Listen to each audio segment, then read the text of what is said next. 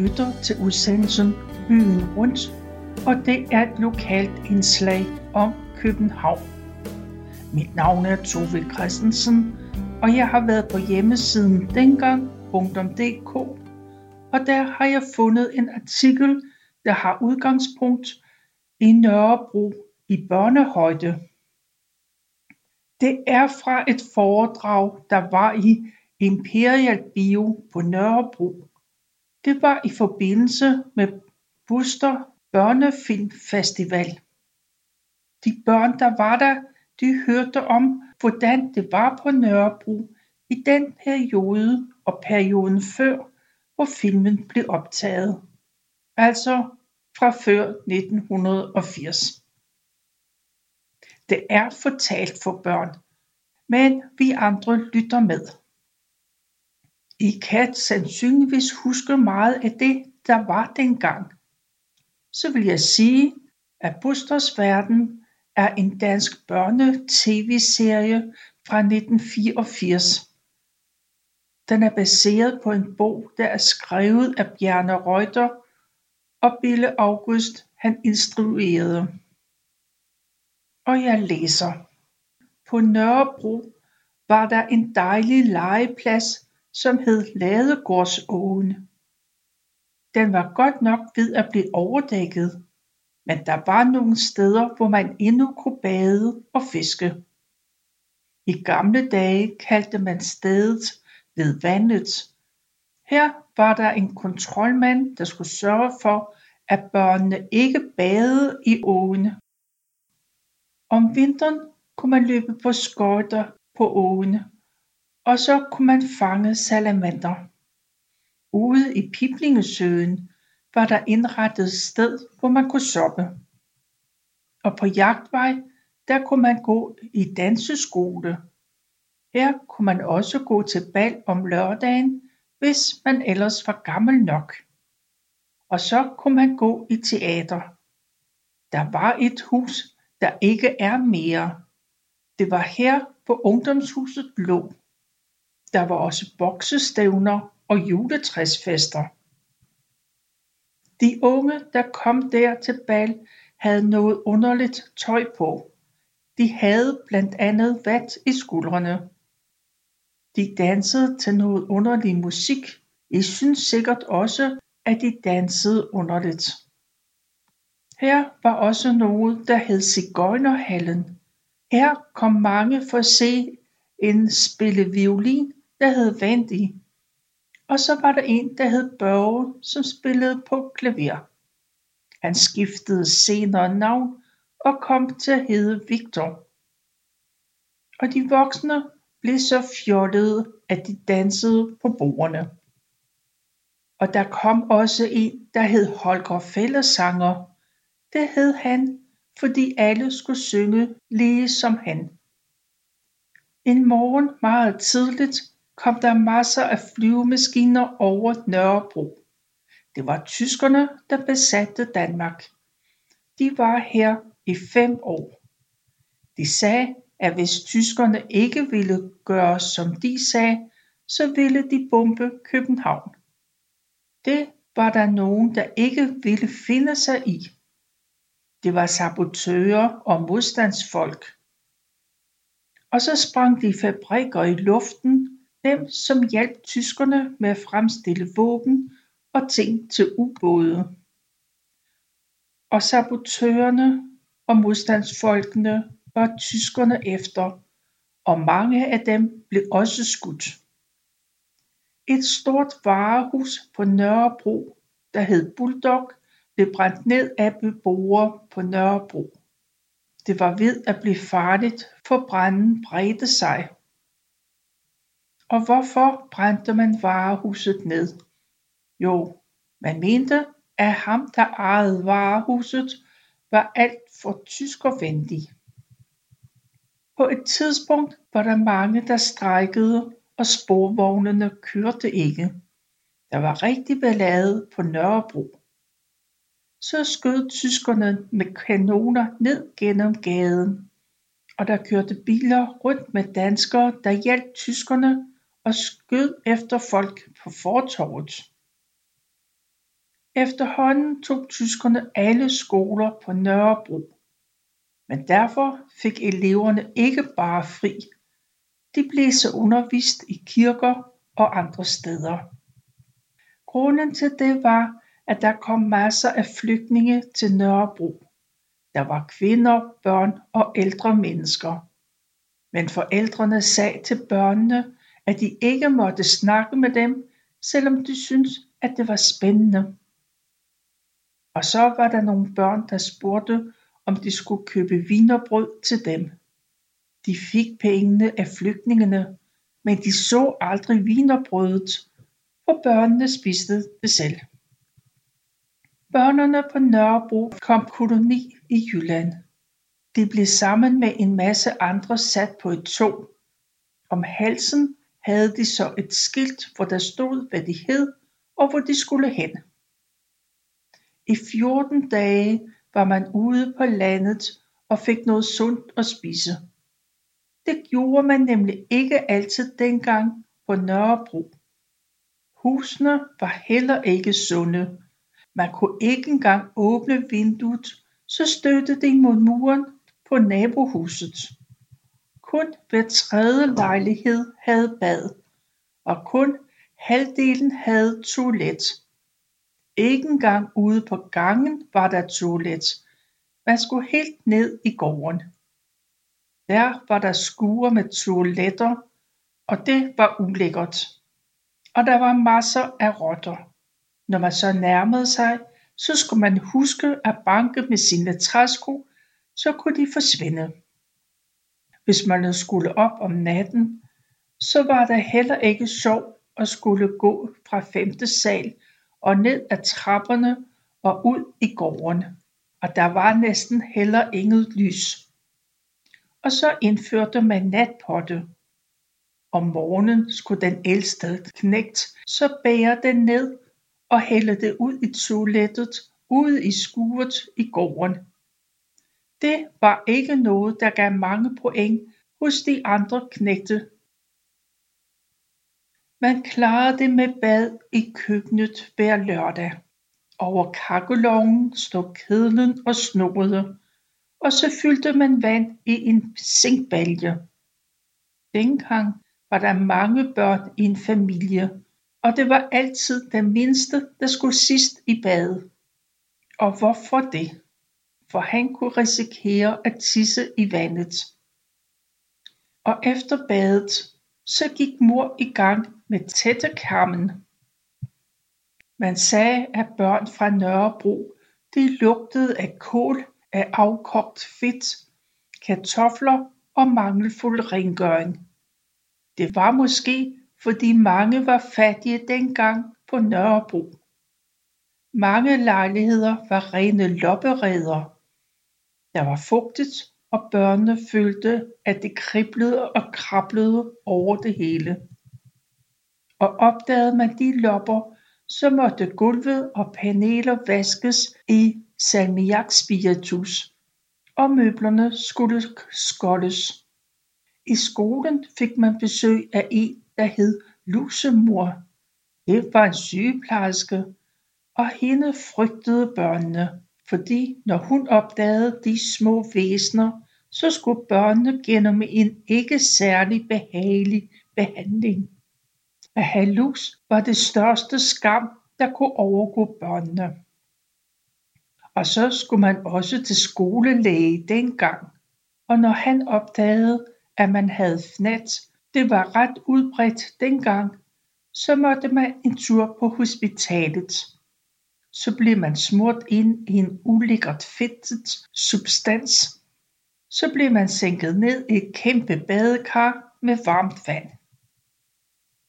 To gange om året skulle man til tandlæge og det var ikke særlig rart. Man blev ikke bedøvet som man gør i dag. Og tandlæger dengang var ikke særlig rare over for børn.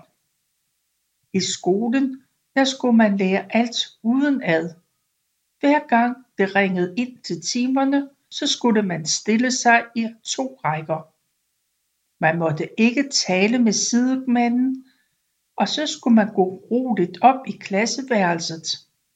Derefter skulle man stille sig roligt bag ved pulten eller bordet og være stille indtil læreren kom. Dengang kom læreren aldrig for sent. Man fik ofte lussinger og slag med spanskrøret.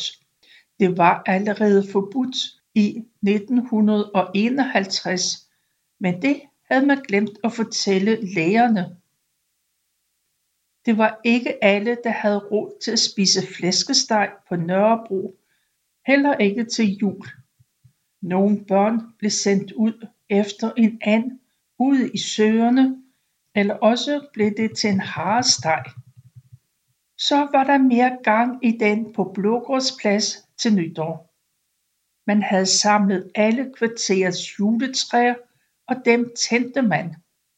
Snart kunne man høre sirenerne fra Fælledvej, hvor brandstationen lå. Og så skete det, at brandfolkene også sprøjtede på dem, der kiggede på bålet. Man havde forskellige bolde som man legede med i gårdene.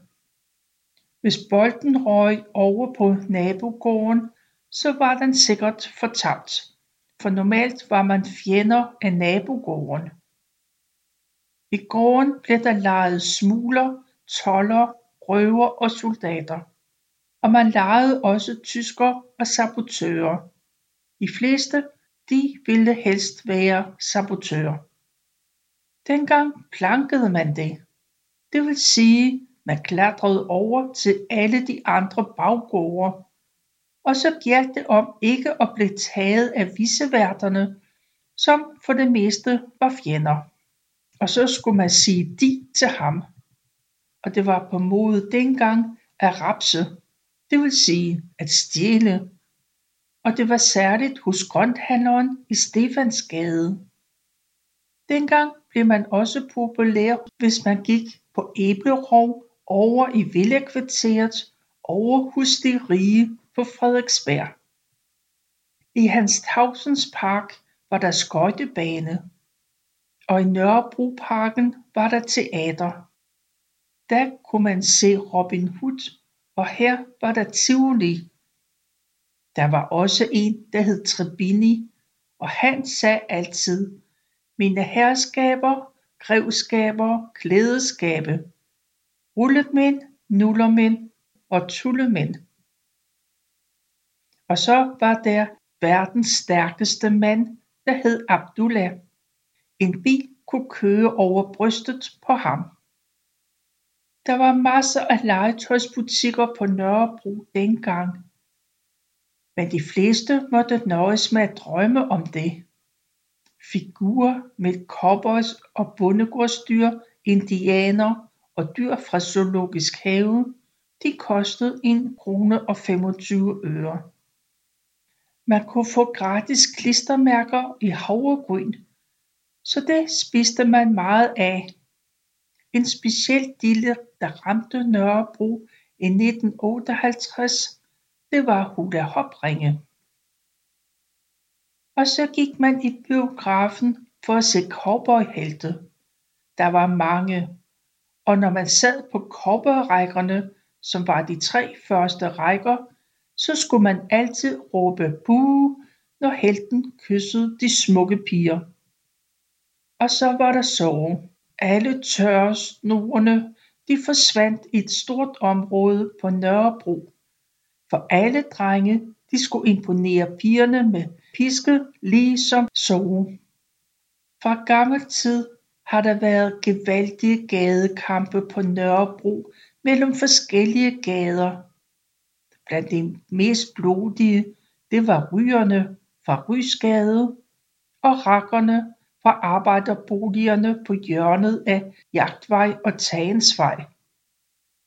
Og så var der rabarberne fra rabarberkvarteret. De gik over og tæskede de blege over på Frederiksberg man havde bestemte afstraffelsesmetoder. Man havde bestemte afstraffelsesmetoder når man fik fat i en enkelt knægt. De kunne få buksevand blev bundet til tørrestativ eller en almindelig røvfuld. Knægtene dengang havde en sjov sport. Det gik ud på med en snebold at skyde efter nogle gammeldags lamper der hed glødelamper. Når snebolden ramte så skete der en mindre eksplosion og det var vældig sjovt den slags lamper har man ikke mere. Den sidste forsvandt i 1963 og så kom der noget helt nyt. En transistorradio. Det var en radio man kunne tage med sig når man ville høre musik og det var helt fantastisk.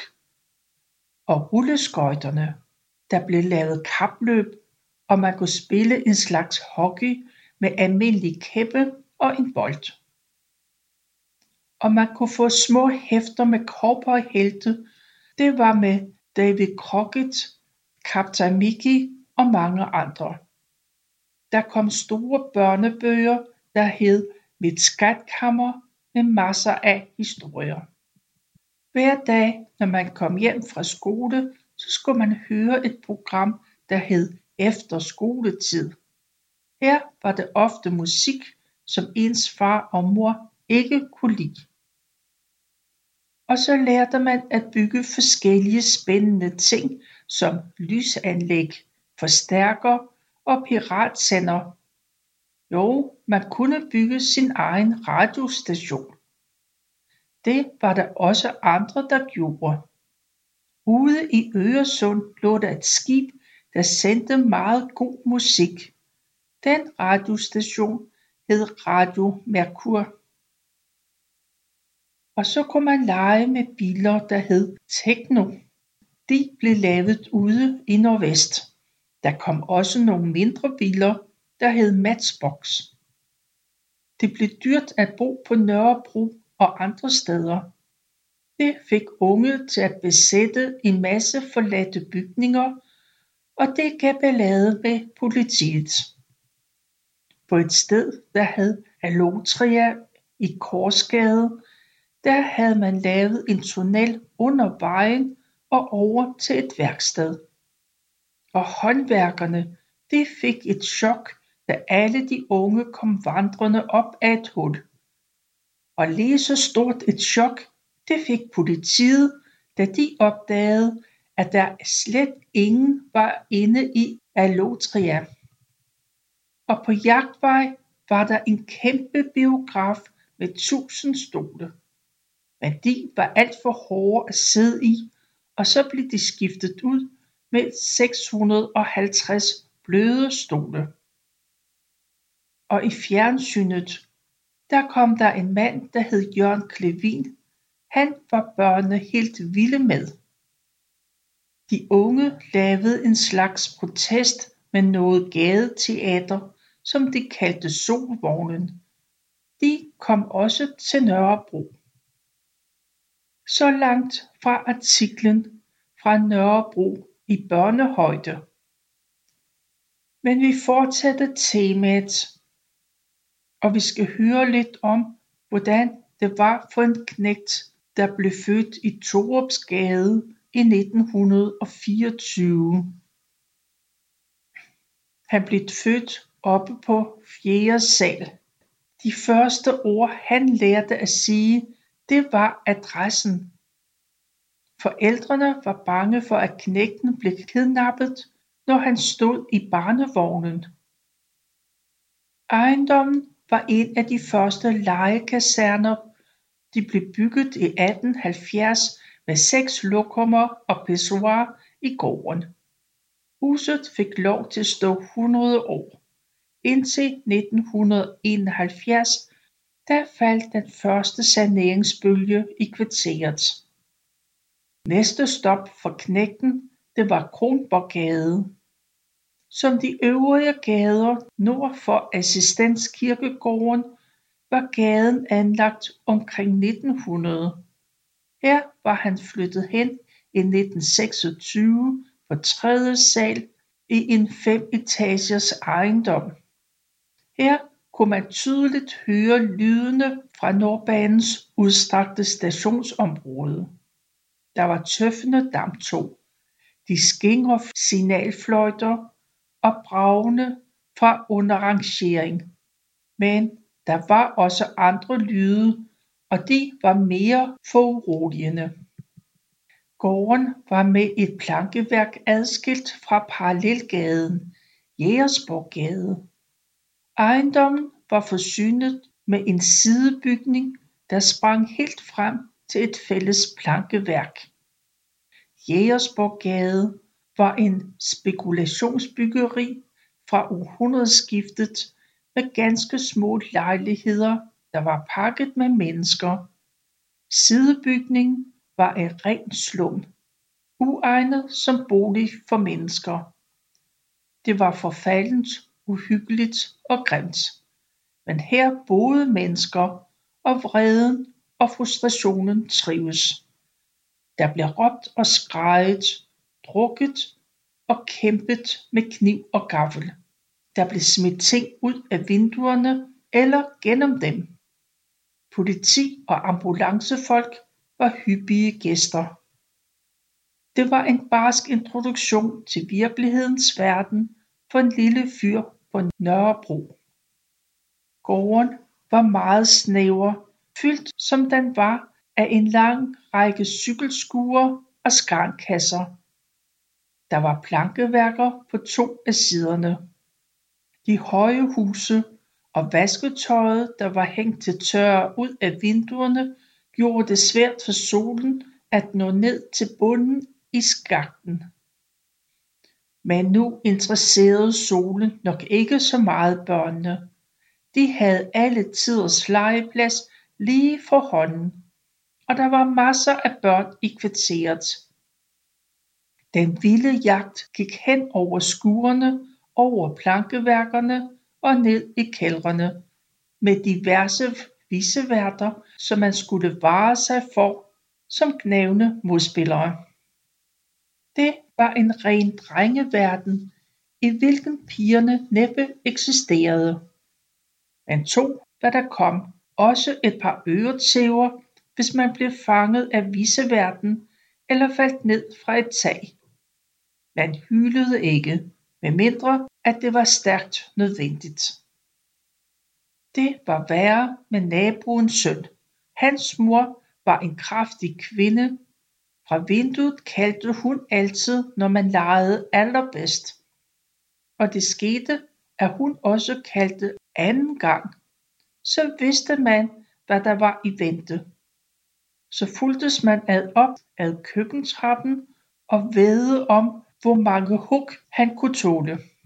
Så snart han var inde i køkkenet fik afstraffelsen i gang på nabosønnens bare ende under morens hårdtslående højre hånd.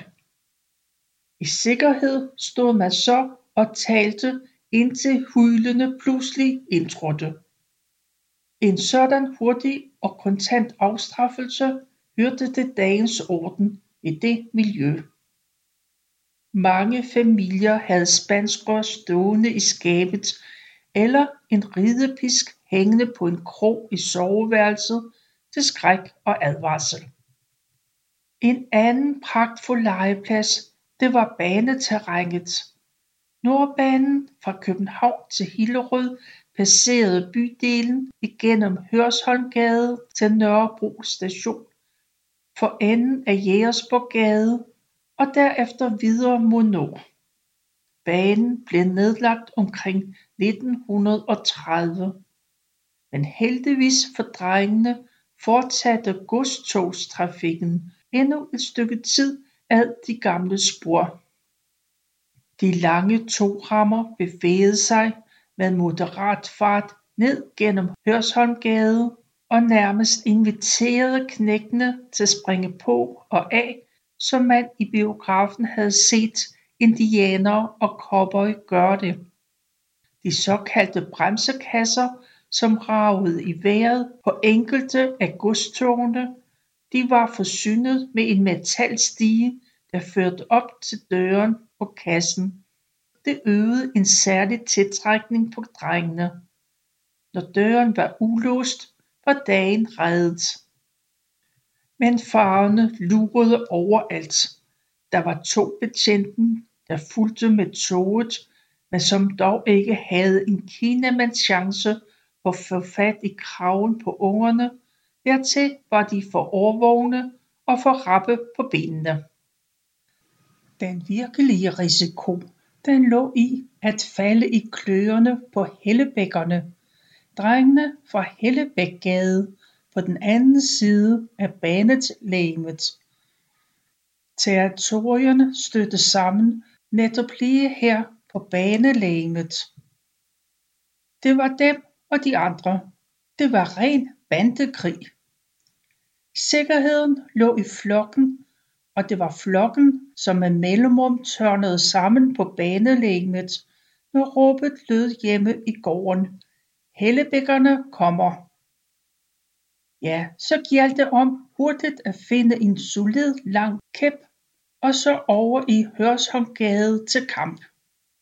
Styrken lå i at få nogle af de store drenge med og ellers være så mange som muligt inklusive de små og gerne nogle raske piger til at fylde op. Kampen blev normalt indledt med lerklumper som var lige til at samle op. Det blev betegnet som fejt at kaste klumper med sten i. Hånende tilråb blandede sig med lerklumperne Flere drenge og piger sluttede sig til fra gaderne på begge sider af kamppladsen. Det var ofte tale om omkring 50 på hver side. Det hele opstod spontant uden planlægning eller strategi og uden ledelse bortset fra at det var de største drenge og dem med de længste kæppe der førte an i overgangen fra stillingskrig til angreb. Pludselig gik det løs under høje råb stormede en af flokkene fremad svingende med trævåben fra side til side. Hvis Hellebækkerne angreb og de andre for en stund blev tvunget på tilbagetog så fik de små og pigerne i bagtroppen benene på nakken for brat at standse op når krigslykken vendte og med fryd deltage i et modangreb der drev Hellebækkerne helt ud på baneterrænet. De sårede kom hurtigt til hægterne. Med knækkede kæppe og højstemte beretninger om heltedåd drog man i samlet flok til gaderne.